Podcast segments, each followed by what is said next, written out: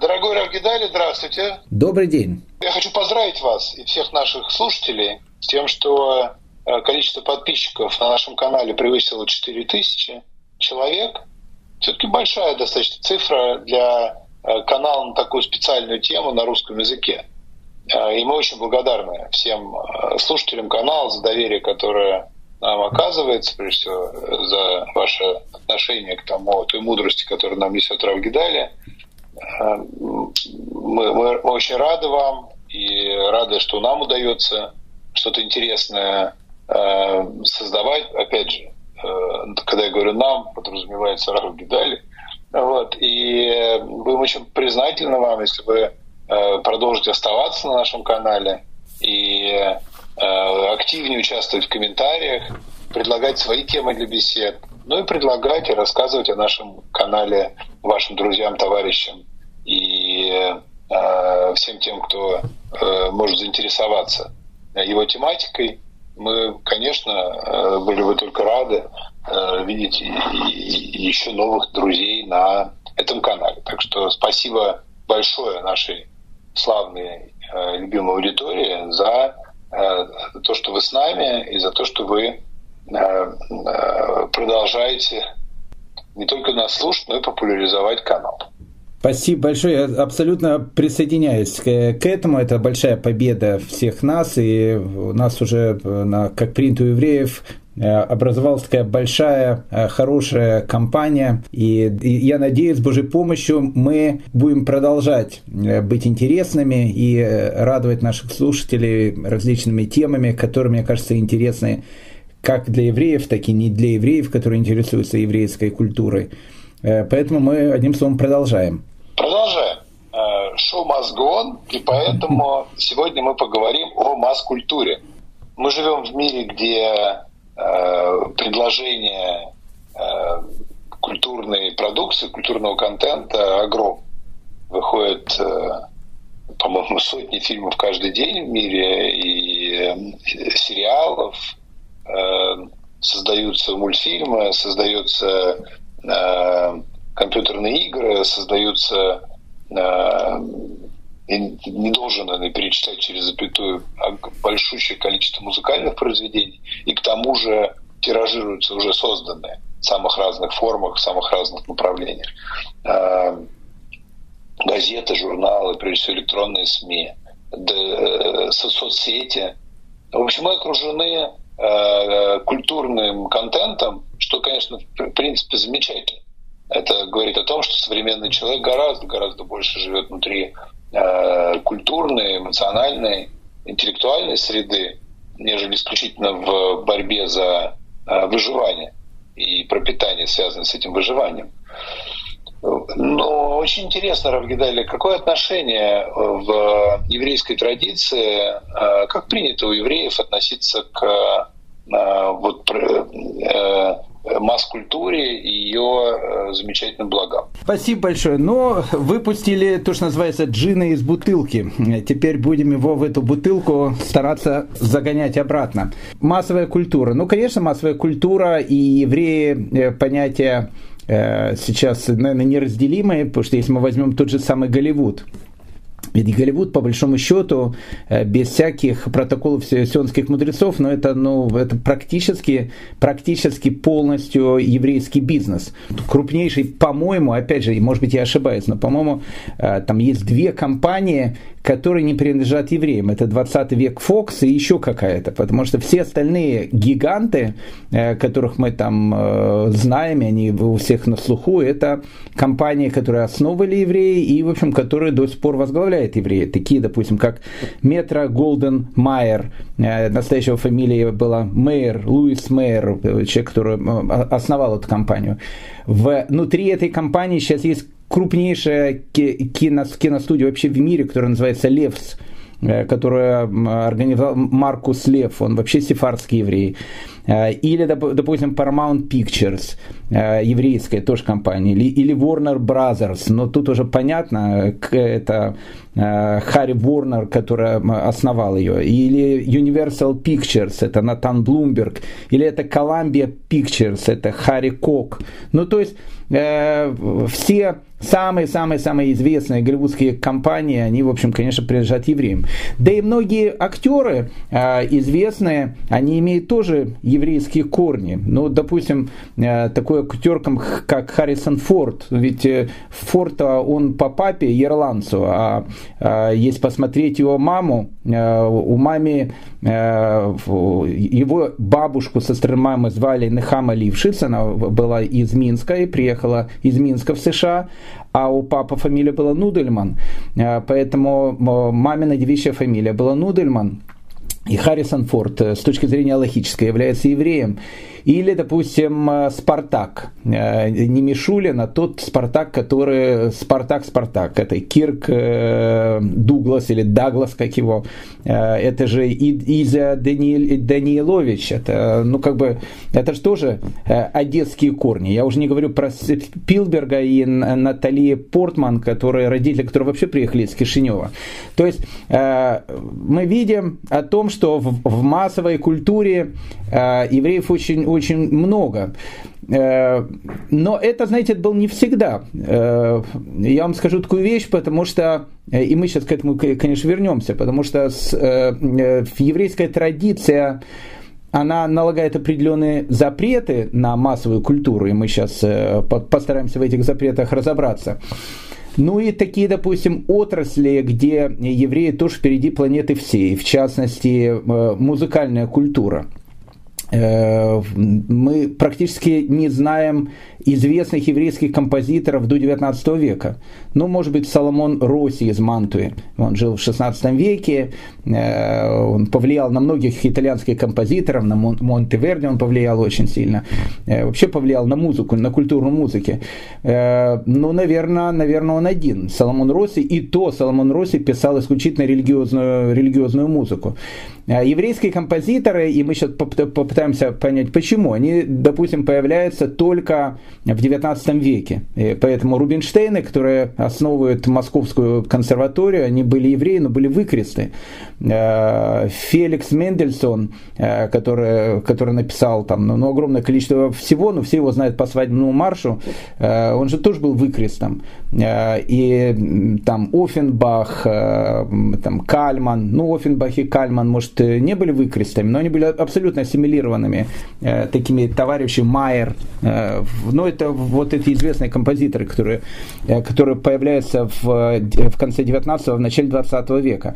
Но до этого, до этого, вот как-то не было у евреев э, особо развита именно вот э, музыка, композиторская э, вещь. То, то же самое, как не было и развита живопись, потому что, может, когда-то даже у нас была даже тема по этому поводу, потому что давний спор, является, не является живопись запрещенной, не запрещенной, какая живопись разрешенная, какая живопись запрещенная и так дальше. Еврейский закон, он с одной стороны накладывает определенные, э, определенные э, ограничения и на э, еврейскую на еврейскую, допустим, часть такой культуры, как, допустим, исполнительское ремесло. Допустим, с точки зрения еврейского закона запрещено слушать женское пение. То есть, как бы женщина, они могут петь для женщин, э, либо в крайнем случае женщины могут петь в хоре. Но если женщина, она выступает э, как Барбара Стрейзен, э, там, не знаю, со сцены и поет, и на нее все смотрят, то с точки зрения еврейского закона эта вещь является абсолютно запрещенной. Поэтому, кстати, в религиозной среде женские, если, вот интересно, если понятие женских певиц, есть такие женщины, которые нас поют, э, женщина, которая поет, есть такие, но они поют исключительно для женских аудиторий. Э, и, как мы понимаем, они не могут выкладываться ни в Ютубе, э, ни в каких-то там каналах, где их будут слышать много людей. Почему? Потому что женское пение с точки зрения иудаизма запрещено слушать мужчине, потому что это у мужчины вызывает какие-то определенные ассоциации. Кстати, это вот вещь не только, не только еврейская, женское. Вот мы все прекрасно знаем слово «сирена». Э, но сирена, она не только при бомбежке бывает, а вообще сирены – это такие мифологические существа, о которых э, мы прекрасно знаем, потому что они связаны с аргонавтами. Э, как работали сирены? Они же работали компашкой такой, это были красивые такие полуженщины, полурыбы, такие полурусалки такие. И у них был, что самое главное, у них был потрясающий голос. И написано, что когда мужчины слышали вот этот женский голос сирен, они получали такое удовольствие, что от этого удовольствия засыпали. И когда они засыпали, сирены тут же на них набрасывались и, написано, разрывали их на части. Э, поэтому э, единственное, кому удалось от сирен спастись, если мы помним, это были аргонавты. И то они спаслись благодаря Орфею, который очень громко играл. И поэтому, поэтому сирен не было слышно. Поэтому мы видим еще со времен э, Гомера э, женское пение, оно воспринималось как довольно такая серьезная сила. Поэтому к чему, я, к чему я это просто говорю, что, допустим, э, если мы говорим, как принято у евреев традиционных, это мы в первую очередь это рассматриваем, женское пение, допустим, оно так как запрещено для мужчин, поэтому у евреев нету женских певиц.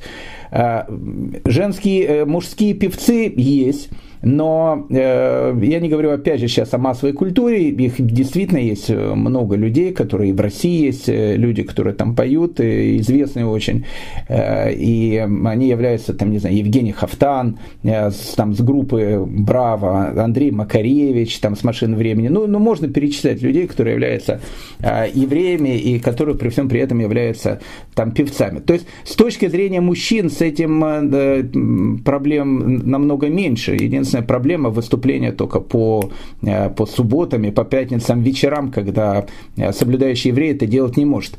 Поэтому, э, поэтому вот отношение евреев к массовой культуре, оно очень интересно. Или, допустим, музыка. Это вообще очень интересно когда э, начинает развиваться очень сильно массовая культура вообще во всем мире, она, конечно, как-то влияет и, и на еврейскую публику. Поэтому, допустим, в той же самой э, еврейской ортодоксальной среде сейчас есть группа э, таких товарищей, которые абсолютно не могут слушать, э, и я не могу, кстати, это слушать, э, очень часто так называемую еврейскую религиозную попсу потому что очень часто э, слова-то там правильные, и, как правило, евреи, то, что касается религиозных песен, то, что слушают религиозные люди, они э, кладутся либо на слова из э, там, псалмов, либо на какие-то слова, которые содержат в себя э, какие-то э, религиозные мотивы и так дальше. Но музыка, на которую это все э, кладется, э, она, в общем, совершенно, совершенно современная, поэтому вы можете сейчас э, найти найти супер ортодоксальных рэперов. Они будут вам э, исполнять религиозные рэпы или там, там не знаю, рокеров. А, иногда доходит, конечно, до смешного, потому что э, люди в ортодоксальной среде, так как они не слушают э, там Селин Дион, там, я не знаю, еще кто, кто там, я, их тоже не слушаю, я просто знаю имена. И других товарищей, начиная от Аллы Пугачевой, заканчивая, опять же, той же самой Барбара Стрейзенд. И так так как не, не слушают эту музыку, они эту музыку плохо знают. Поэтому иногда э, доходит до совершенно курьезных таких случаев. Э, допустим, э, услышал какую-то музыку. Вот был фильм «Титаник». Там была очень-очень там, популярная э, музыка, которая была из этого фильма. Я знаю как минимум две э, еврейских песни на еврейские слова, которые пели на эту музыку. То есть, ну, берут какую-то э, музыку, особенно из какой-то популярной культуры, потом кладут на нее э, какие-то религиозные слова, и она сразу же становится хитом.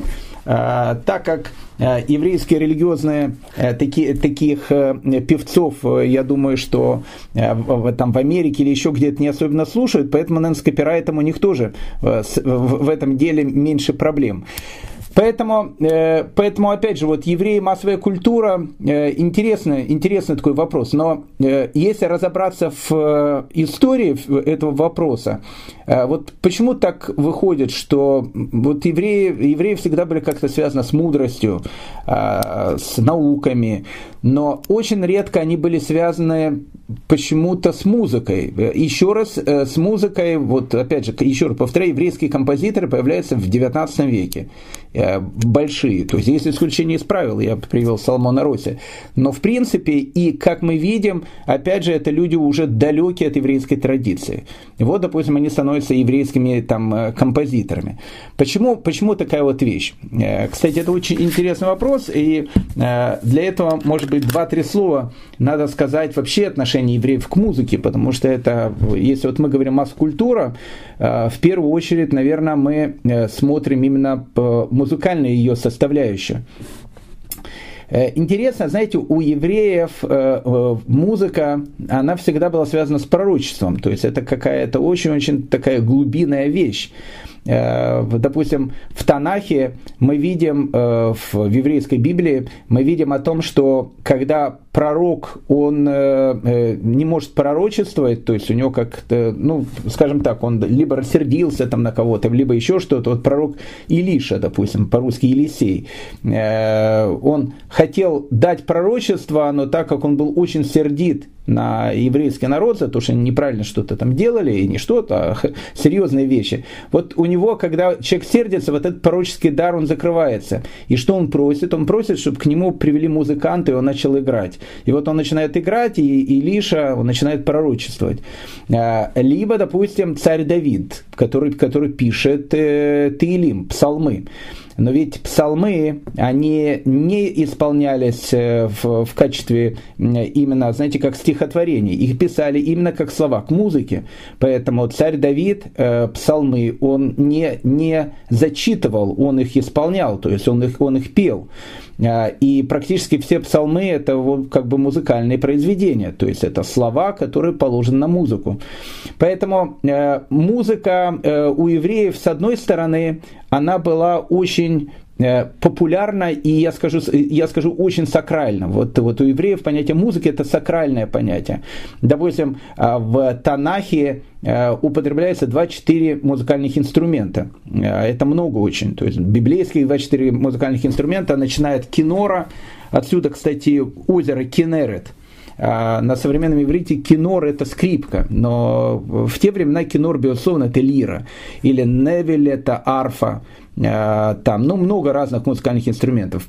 К примеру, опять же, чтобы было понятно, э, когда царь Соломон э, построил первый храм и его освещал этот храм, то э, при освящении храма был огромнейший оркестр левитов. Вот у евреев, кстати, было каста, прошу прощения за такое слова, профессиональных музыкантов, это левиты. Э, левиты, они играли, и левиты, они пели. Где они пели? Они пели в, Иерусалим, в Иерусалимском храме. Поэтому очень интересно, э, так как они считались виртуозными э, э, исполнителями э, и певцами, но в первую очередь исполнителями, они играли очень виртуозно. Когда евреев увели в вавилонское пленение после разрушения первого храма в 586 году, то написано, что большая часть левитов – отрубила себе по, по одному пальцу. Это, в общем, необыкновенная такая вещь. А, для чего? Для того, чтобы их не заставляли петь э, в присутствии врагов, для того, чтобы их не заставляли, ну, может, петь они могли, играть в присутствии врагов. И э, написано, что они повесили свои лиры на деревья и, и плакали о, вспоминает Сионе. И написано, в город, где они плакали, вспоминает Сионе, отрубили себе пальцы, это был вавилонский город под названием Тель-Авив. Поэтому, когда отцы-основатели решили в начале 20 века построить новый город, и решили его назвать Холм весны, Тель-Авив переводится Холм весны. Название совершенно потрясающее, но так как люди были далеки от традиции, э, надо было проверить о том, что у нас был уже один город Тель-Авив, и он был очень печален и в музыке музыкальном и вообще в общенациональном плане и, и смысле. А, так вот, а, опять же, возвращаясь к, э, допустим, к освящению Иерусалимского храма царем Соломоном, 10 век до новой эры, между прочим, так написано, что когда э, храм этот освещали, открывали, э, был огромнейший оркестр из цимбал, арф, лир, огромное количество певцов, и было 120 коинов, которые трубили в трубы. Чтобы просто было понятно, Э, что в принципе любой симфонический оркестр э, сейчас содержит не более 100 человек. А, когда мы говорим про освещение храма, там только трубачей было, коинов, которые трубили в трубу, было 120 человек. Поэтому э, для евреев, опять же, понятие, та, та же, то же самое понятие музыка, оно всегда было связано с храмом, и оно всегда было связано с чем-то очень-очень таким духовным. Э, допустим, одно из э, самых э, таинственных и самых необычных произведений, хочется сказать, таких вещей, которые есть в Танахе, это книга, которая называется «Шира Ширим», «Песен-песен». Вот даже само название «Песен-песен», то есть оно тоже связано с песней. И, но, но у евреев, опять же, буквально два слова я хочу сказать, чтобы было просто более понятно, почему э, евреи всегда были очень музыкальны, но композиторов э, всегда было не очень много. Опять же, до 19-го, начала 20 века. У евреев, понимаете, э, понятие музыки, так как, еще раз я говорю, оно связано с пророчеством, более того, даже говорят, что когда э, ушло понятие пророчества, единственный отголосок пророчества, который сейчас есть у нас, это музыка. И музыка, она имеет огромную силу. Считается, что она заходит в самые э, потаенные глубины человеческой души. Э, и э, ни слова, э, ни визуальный образ, он так далеко не заходит. Он влияет на какие-то, ну, самые-самые какие-то подсознательные вещи, о которых вообще невозможно как-то что-то сказать. Поэтому, кстати, забегая немножко вперед, у евреев будет отношение к тому, кто исполняет музыку. Потому что если музыку поет и исполняет человек не, не очень, скажем так, ну, облика моральное, хорошее, так так дальше, человек должен понимать о том, что всю эту э, черную энергию, выражаясь, опять же, языком массовой культуры, он впитывает в себя, но идет в самые-самые глубины его души. Поэтому э, музыка это большая сила. Опять же, еще раз, для евреев, как я сказал, имеет сакральное значение. Почему сакральное значение?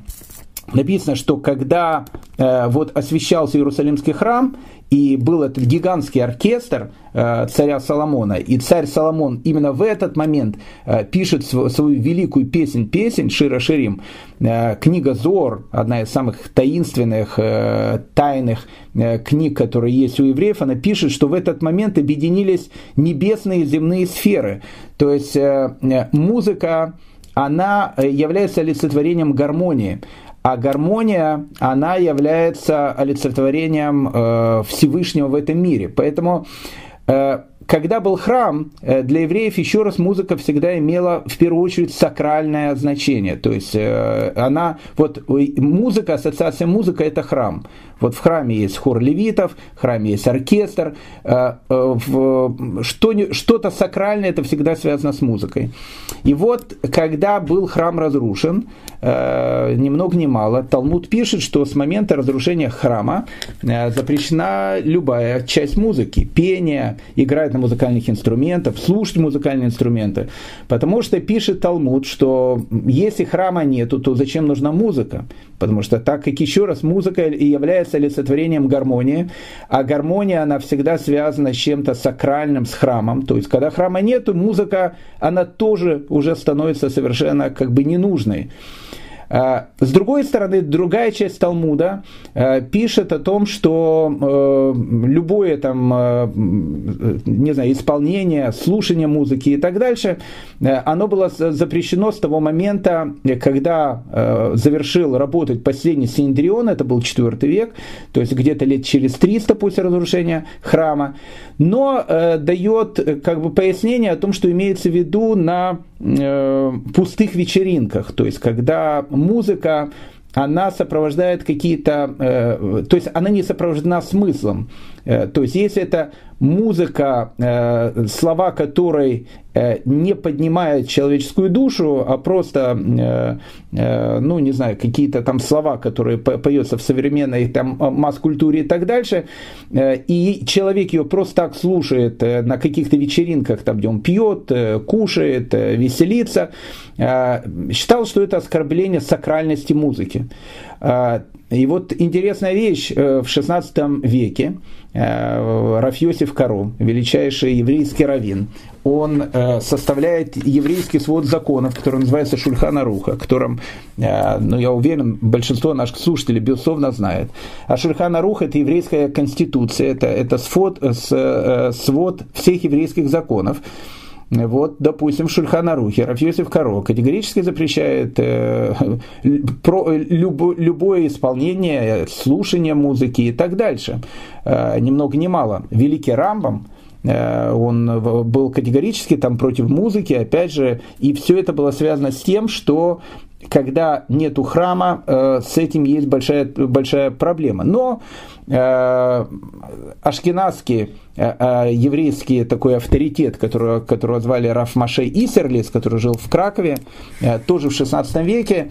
Для ашкенадских евреев он дал такое некое облегчение. Он сказал, что все, о чем там написано, в первую очередь, оно имеется в виду, когда исполнение музыки идет в каких-то там, не знаю, там вечеринках, ну, в общем, и, и когда идут на какие-то там дурные слова и так дальше.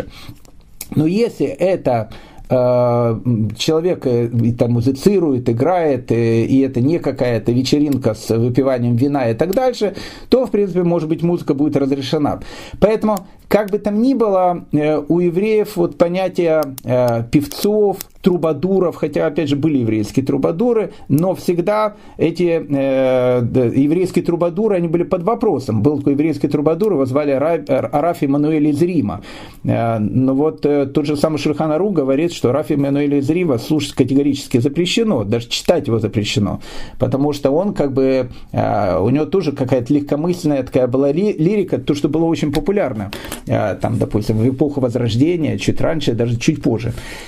Поэтому, э, поэтому вот сакральное отношение к музыке у евреев осталось. С одной стороны, как бы даже если запрет, э, по большому счету, э, слушать музыку, если она имеет какое-то пустое звучание. С религиозной музыкой тут меньше проблем. Вообще, еще раз, надо очень важно сказать, вообще музыка сама по себе она нейтральная, то есть она не является запрещенной или разрешенной. А, имеется в виду в первую очередь, безусловно, музыка, которая положена на слова.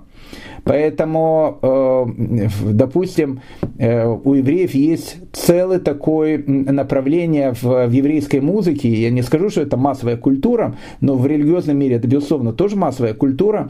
Э, допустим, такое понятие, как нигуним – нигун – это очень интересная такая вот э, вещь. Обычно нигуны э, сочиняли какие-то очень большие раввины.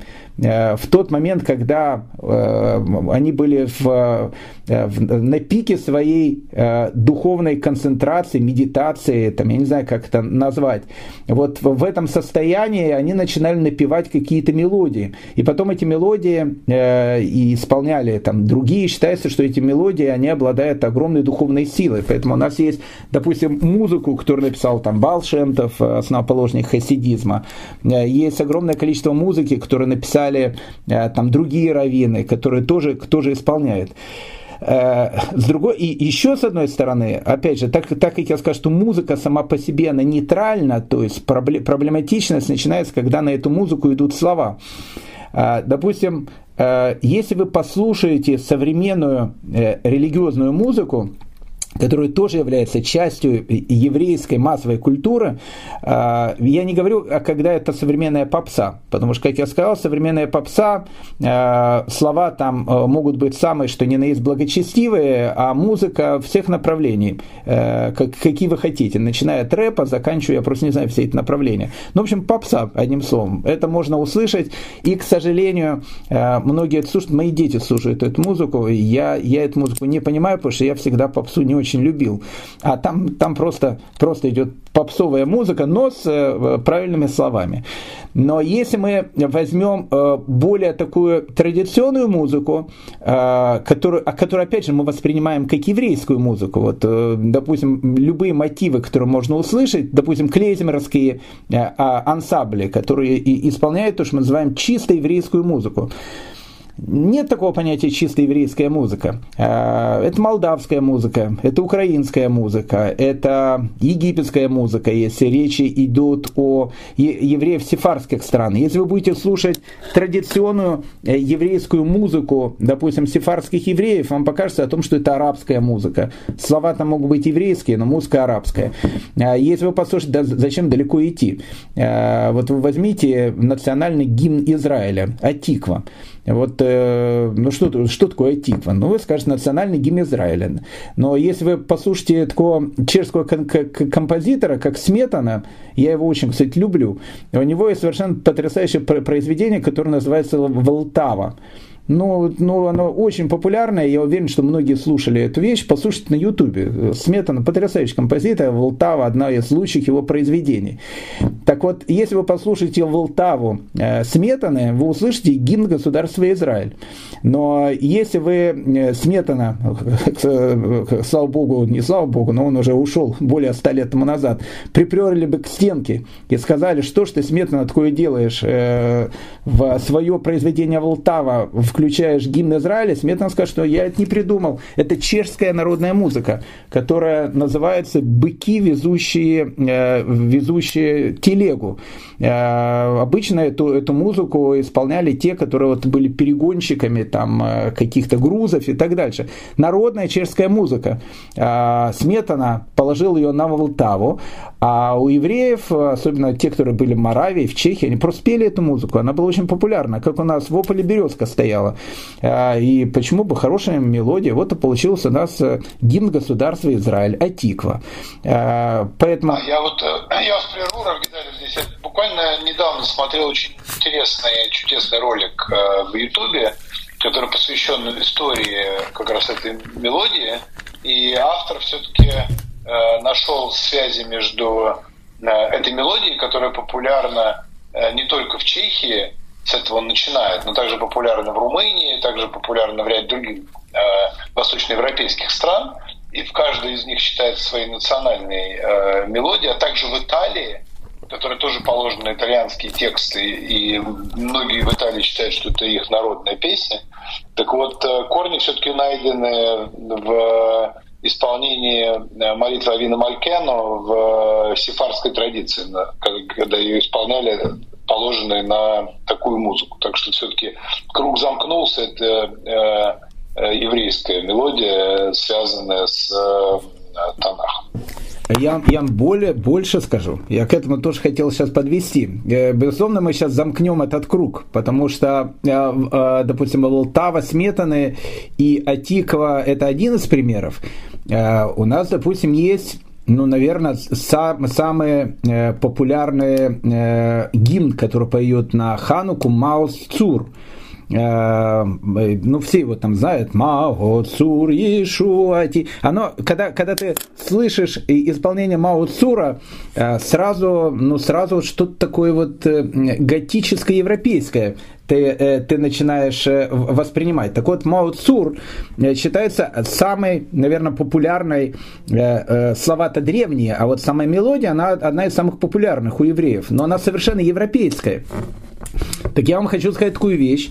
Она популярна не только у евреев. Э, допустим, это музыка, на которую э, писал некоторые произведения Мартин Лютер, ни много ни мало. И поэтому, если вы э, будете слушать, допустим, лютеранские некоторые песнопения, которые исполняют на Рождество, вы услышите ту же самую мелодию. И, опять же, она приписывается Мартин Лютеру. Но с другой стороны, если вы копнете еще чуть глубже, и мы сейчас подходим к тому, что вы, в принципе, сказали, а, вы прочтете о том, что на самом деле и э, эта музыка и не Мартин Лютера, потому что она была очень популярна в Германии. И тут же э, у нас есть, опять же, у нас есть нек, нек, нек, некие свидетельства, которые говорят о том, что изначально это была действительно еврейская музыка, которая была, носила какой-то религиозный характер. Потом она стала, эта музыка, она стала, в принципе, народной. А потом уже начинается ее хождение э, там э, в, в, тради, в, в традиции разных народов. Вот Мао Цура, вот вам, пожалуйста, Атиква. Так вот, к чему я это все говорил? А, Балшемтов, основоположник хасидизма, он вообще считал, что вся музыка, которая есть, еще раз, так как я сказал, у евреев музыка, она всегда имела сакральный характер, вся музыка, которая есть, она так или иначе выходит еще с танахических времен со времен храма. И он говорил о том, что вот эти мелодии, они попали к разным народам. И э, иногда среди народной мелодии, народной, народных песен, э, народных каких-то э, народной музыки, то, что ты слышишь, ты слышишь древнюю музыку, которая идет еще с этих времен, времен царя Давида и так дальше. Поэтому у Балшемтова был один ученик, он был пастух, я не помню, как его звали, он очень популярный в, в хасидской литературе. Так Балшемтов – любил очень слушать его музыку, а, э, а он пел пастушеские песни, которые пели там на Западной Украине, там в Польше. И Балшемтов слушал э, эти мелодии и говорил, вот-вот-вот, да-да-да, вот-вот, вот эта и мелодия, вот она есть. Вот последний раз ее исполняли, там, не знаю, там, две с половиной тысячи лет назад.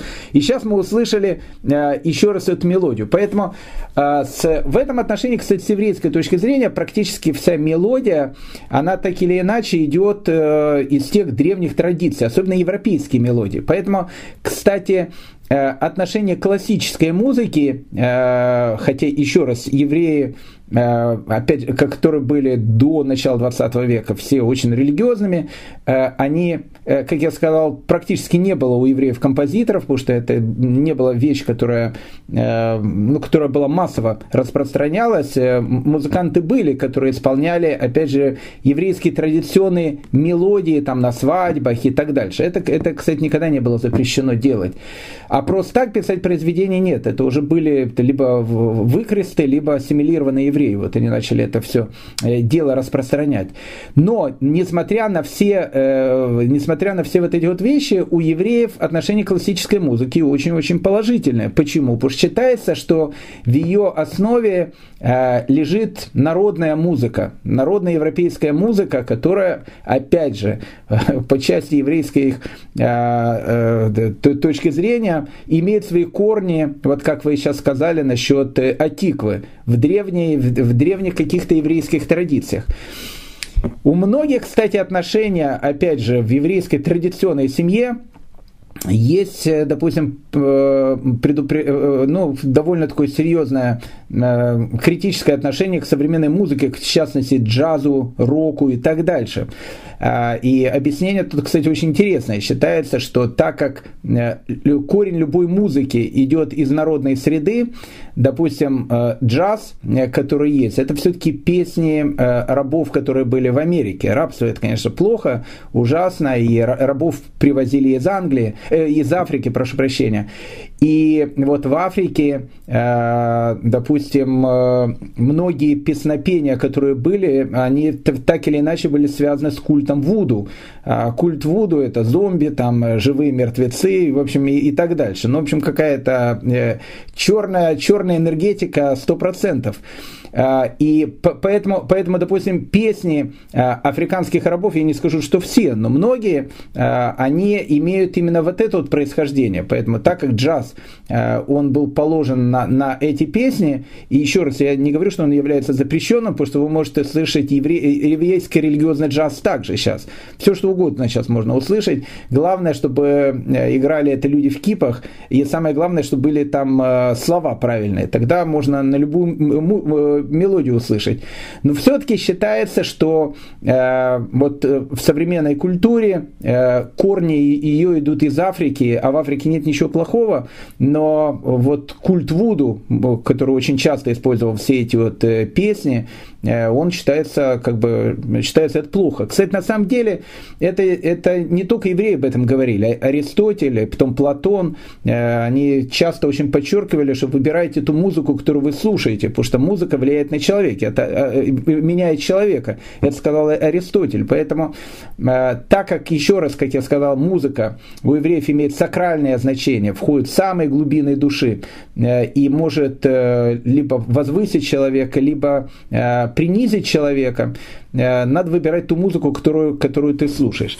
Поэтому Поэтому, а, опять же, вот двоякое отношение. С одной стороны, весь Голливуд, да, опять же, возвращаемся к Голливуду.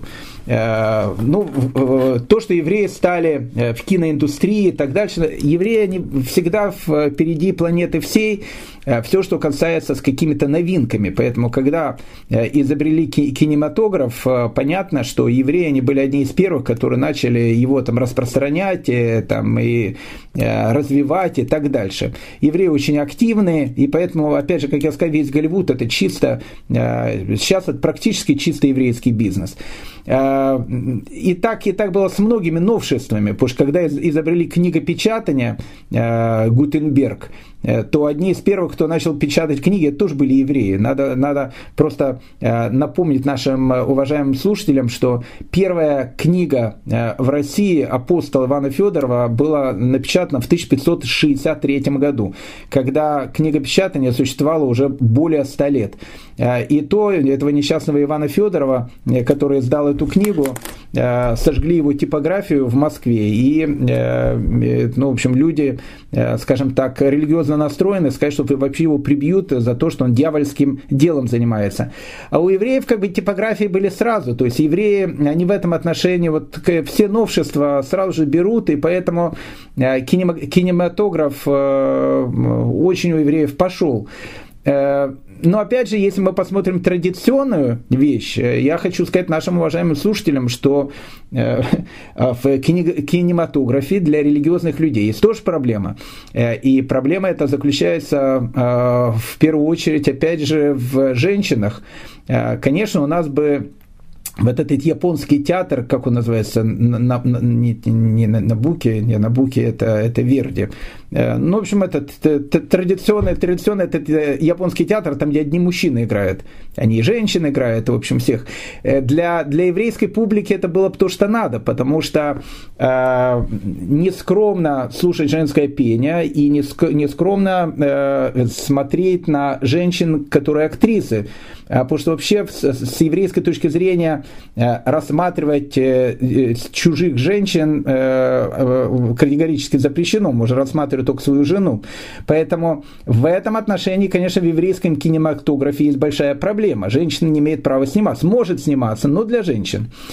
И в последние годы Э, появилась еврейская религиозная киноиндустрия, начинает появляться еврейский религиозный Голливуд.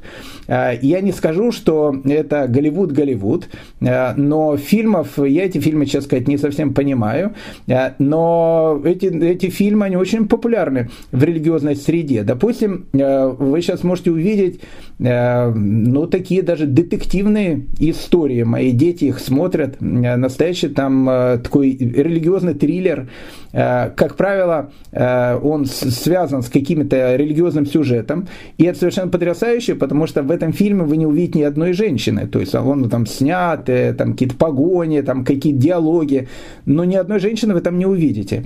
А параллельно с этим э, женская часть э, религиозного общества, она говорит, ну как же, мы тоже хотим фильмы, э, тоже хотим сниматься.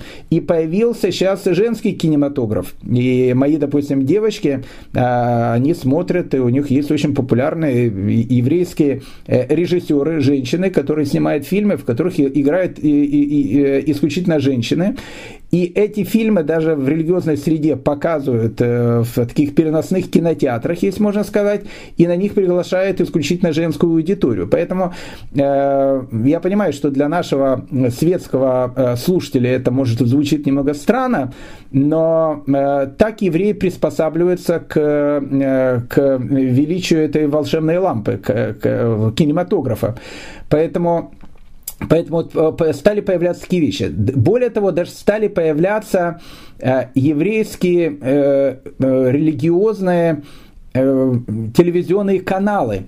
Э, вот есть такой телевизионный канал, который, который делают в Израиле, э, и делают его ну, такие люди, которых называют кипа суругани, с связанными кипами ходят, их называют это религиозные сионисты, но это абсолютно религиозные ортодоксальные люди, они сделают сейчас канал, очень популярный, в котором 24 часа в сутки идут какие-то сериалы, какие-то там программы, какие-то познавательные передачи, иначе, но все сделано с точки зрения еврейского закона. Вы там не увидите там женщин, которые э, там э, что-то что исполняют, э, но с другой стороны они абсолютно, э, абсолютно интересные, популярные, их даже слушают и смотрят, подписываются и платят за них деньги не только э, религиозная часть аудитории, но вообще очень многие израильтяне тоже, он очень популярен этот канал.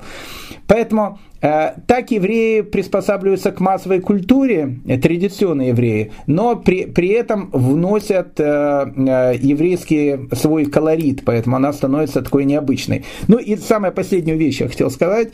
Обычно Э, знаете, когда э, евреи заканчивают трапезу, опять же, по, по поводу массовой культуры, э, трапезу обычно субботнюю, на которой там пьют вино, кушают хлеб, в конце этой трапезы читается такая специальная молитва на хлеб, которая называется Беркат Амазон, которая называется Беркат Амазон. И перед началом этой молитвы исполняется один из псалмов царя Давида, который называется Шира Маалот.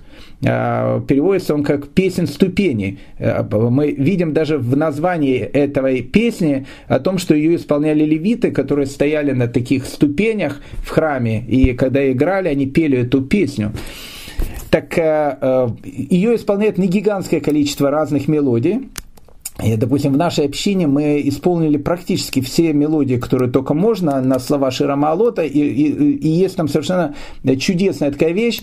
Э, слова царя Давида ложатся практически на любую мелодию. Э, особенно на мелодии э, советских композиторов, которые по большей части были евреями. И у нас был один, там Равин приезжал из Израиля, мы там спели один Ширма Алот на одну, на Шаинского, потом Ширма Алот на там Фраткина, потом Шира Молота, еще на кого-то там э, спели. И ему так нравились эти мелодии. Он говорит, слушайте, где вы такие потрясающие мелодии? Я говорю, это, знаете, э, традиционные советские песни, которые писали еврейские композиторы. И он тогда предположил, он сказал в виде шутки, он говорит, видимо, э, советские композиторы, они собирались вместе и говорили, а на, какие, на какой мотив у вас, кстати, в местечке Широмалот пели? И начинали говорить, и так, говорит, появлялись, видимо, советские мелодии. Э, поэтому Поэтому, э, поэтому э, в этом отношении, в этом отношении вот это тоже еврейское э, отношение к массовой культуре. Поэтому, опять же, подытоживая длинный такой блок, евреев в массовой культуре очень много, в кинематографе очень много, в музыке очень много, как композиторов очень много, исполнителей не знаю, намного меньше, потому что, еще раз, и музыка, и живопись у евреев, они вот именно как композиторское искусство и как художники, оно не очень было развито, и опять же, до 19 начала 20 века, а, по, по этим же самым религиозным причинам. Но э, вместе с этим э, традиционная еврейская часть общества, она как-то приспосабливается к современному миру, и поэтому у нас есть и еврейские киностудии, и еврейские религиозные фильмы, и, и даже э, еврейские религиозные мелодии, которые очень часто звучат на более знакомые западноевропейские какие-то хиты, и многие их просто поют, исполняют, даже не зная, откуда корень идет, идет этой этой мелодии. Поэтому вот э, это в двух словах евреи массовая культура. Э, Равгидали, спасибо большое. Эм, э, это все очень интересно и познавательно, как обычно. вот я сейчас попробую задать вам нетрадиционный для нашего канала вопрос. Да, так сказать, наша тема касается, наверное, всех, потому что все наши слушатели находятся в эпицентре э, масс-культуры и ежеминутно, наверное, ежесекундно сталкиваются с ее проявлениями. Вы сказали э, сегодня о том, э, э, прежде всего, как религиозная еврейская улица, как вы это называете, э, относится и ведет себя в рамках своих э, или там, наших правил э, по отношению к проявлениям культуры. Но мы знаем, что большинство слушателей этого канала люди секулярны. И так вот, необычный вопрос к вам. А что вы посоветуете секулярным людям, э, как относиться к проявлениям э, масс-культуры, к этому современному контенту? Мы воспитываем, слава богу, детей, э, мы сами себя позиционируем, если так можно сказать, выращиваем, что ли, в, и растим в этом мире. Какой вы дадите нам совет, секулярным людям? Вы знаете, я, я вам скажу, я дам тот же самый совет, который я э, много лет тому назад по, по, получил от одного из своих э, учителей. Э, я очень, ну, до сих пор увлекаюсь там, живописью. Не в смысле, что я рисую, рисовать я совершенно не умею, но, но очень, очень люблю живопись, особенно там голландскую и там эпохи Возрождения и так дальше. Э, есть у меня такой, так, так, такой грех за спиной, но это в, в скобочках, я говорю, понятно. Э, и я когда-то, это было много лет тому назад, э, так как я очень люблю посещать музеи, на которых все выставки в Пушкинском музее, я был на всех выставках, начиная там Рафаэля, заканчивая там, ну не знаю, там, ну, ну в общем, ну, все выставки, которые были, был там когда-то много лет назад я спросил этот вопрос. Э, вот э, еврей, он э, должен посещать музеи, смотреть вот там живопись и так дальше, потому что к живописи у евреев отношение, опять же, неоднозначное. У нас был даже один из наших, как принято у евреев, евреи и живопись. Мы целую, целую лекцию этому посвятили. И он мне сказал одно очень важное правило. И я этим правилом руководствуюсь всегда.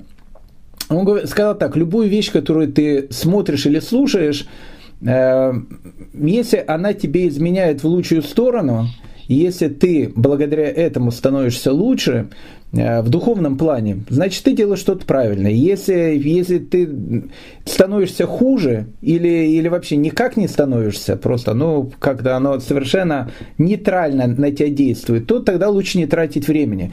Поэтому, если ты, э, ну, как бы любишь на досуге смотреть картины, ну, смотри те картины, которые, которые имеют какой-то смысл и которые могут тебя э, чему-то научить. Потому что царь Соломон, он сказал в книге Мишле, о том, что мудрость, она есть везде.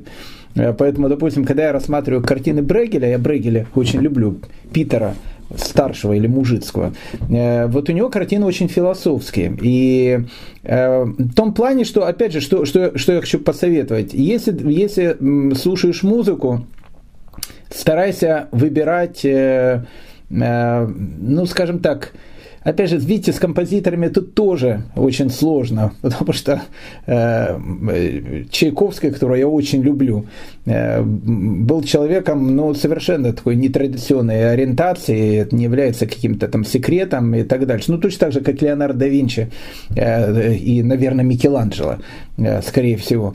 Э, это, безусловно, э, с точки зрения религиозной морали, безусловно, э, большая проблема. Но, с другой стороны, как я сказал, музыка она где-то нейтральная, поэтому э, не слушают музыкальные произведения, которые связаны с какой-то болью для евреев. Вот, допустим, Вагнера.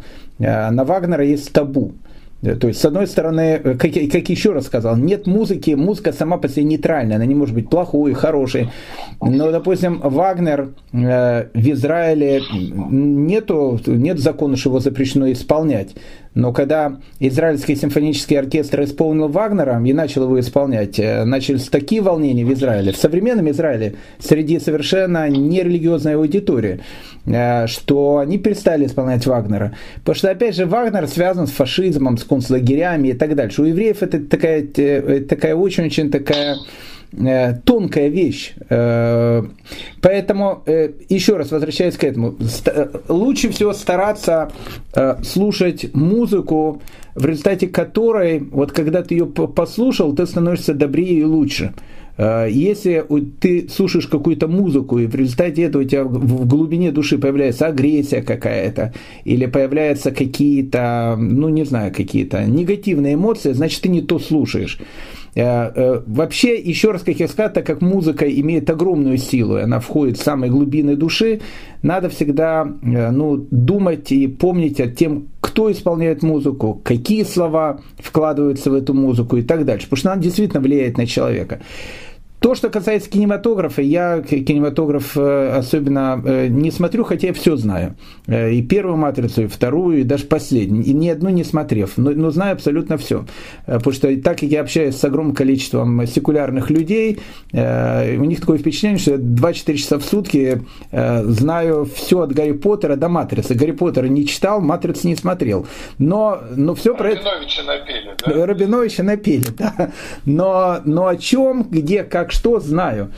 Э, поэтому э, Поэтому, опять же, если речь идет насчет фильмов, э, стараться смотреть фильмы, в которых нету какой-то грязи, понятно, которая, которая, опять же, человека делает хуже.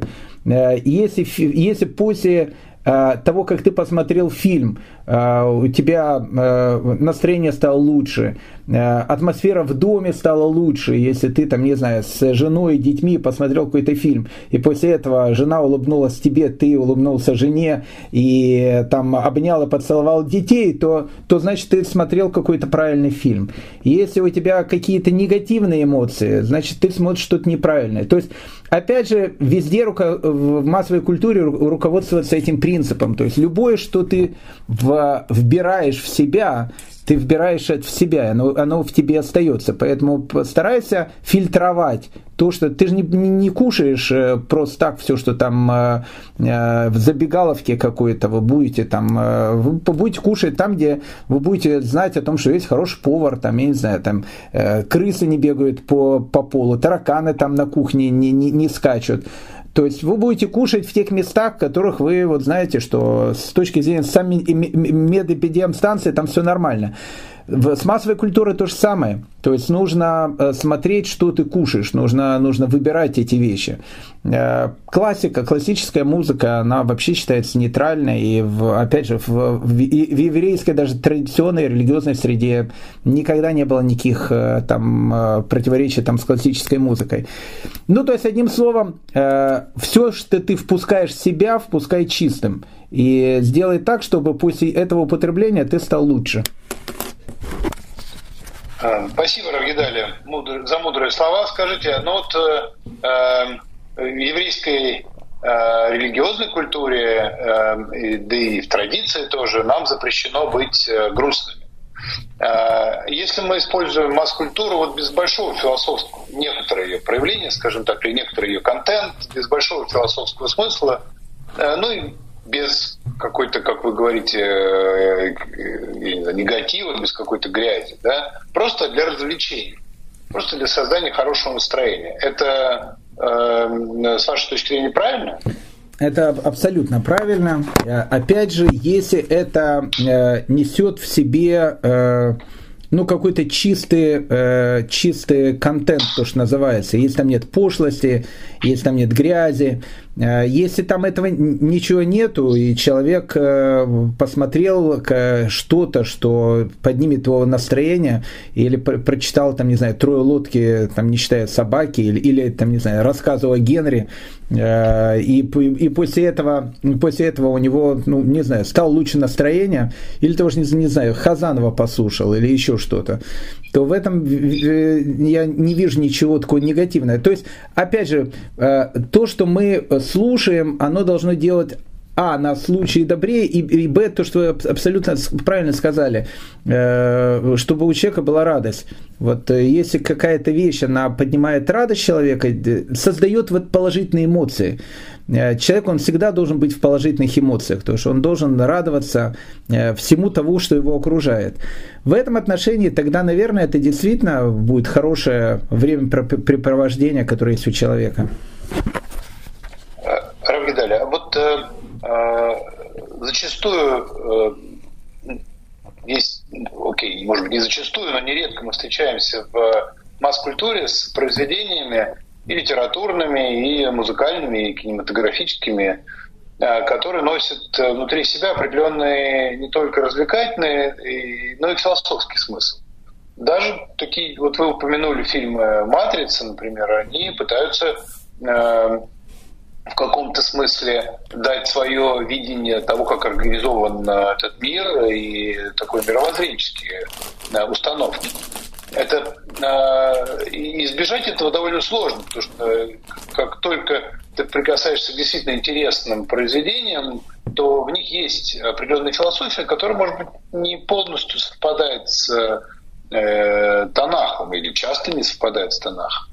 Это не является пропагандой какой-то конкретной другой религии, мы об этом сейчас не говорим, да это и редкость на сегодняшний день уже. Но это, но это э, произведение, которое воспитывает определенного рода отношение к жизни, которое, может быть, э, в идеале Равин бы и не э, оценил как кошер. Как к этому относиться? Ну, а, опять же, э, если э, э, философский фильм как, «Игра кальмаров», безусловно, его смотреть, я считаю, запрещено, потому что, опять же, я еще раз я еще хочу подчеркнуть, я фильмы не смотрю.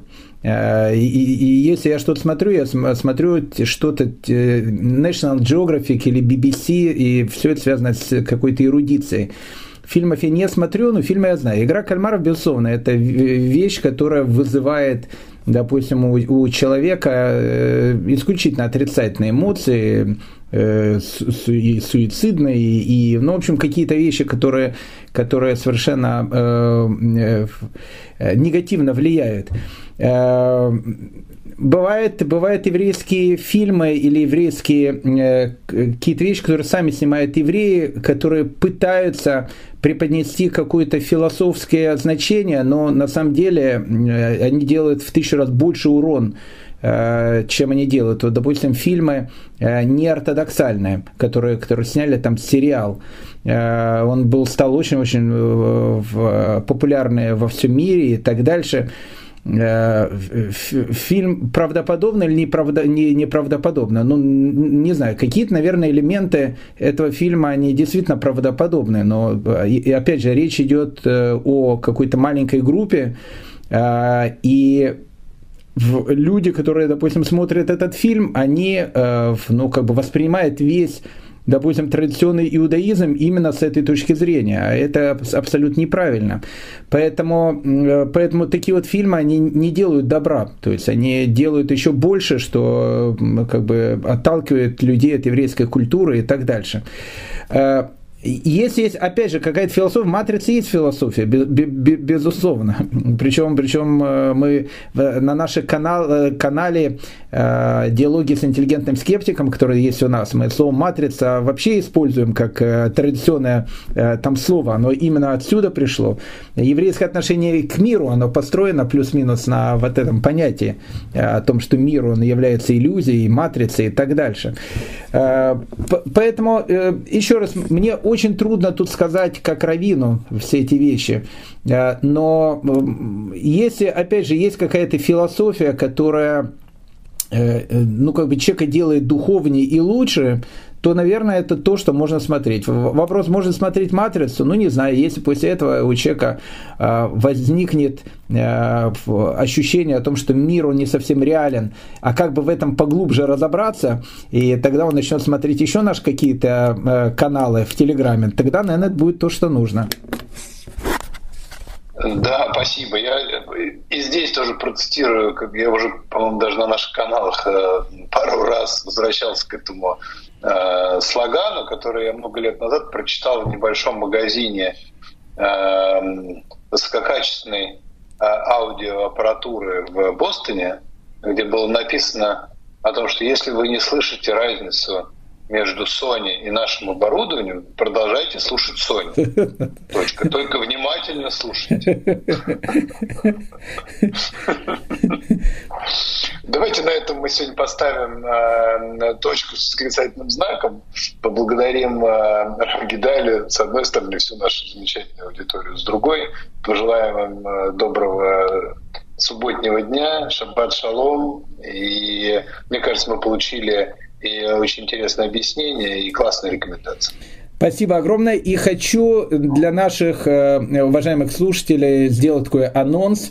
Э, э, с Божьей помощью на следующей неделе мы с вами будем говорить о карантине, как его понимают евреи. А это, поверьте мне, очень интересная вещь, начиная от озера Лазарета, у острова Лазарета в Венеции, заканчивая о потрясающем путешествии Мозеса Монтифиори, э, великого еврейского филантропа э, середины 19 века в землю Израиля и все карантинные вещи, которые были в те времена.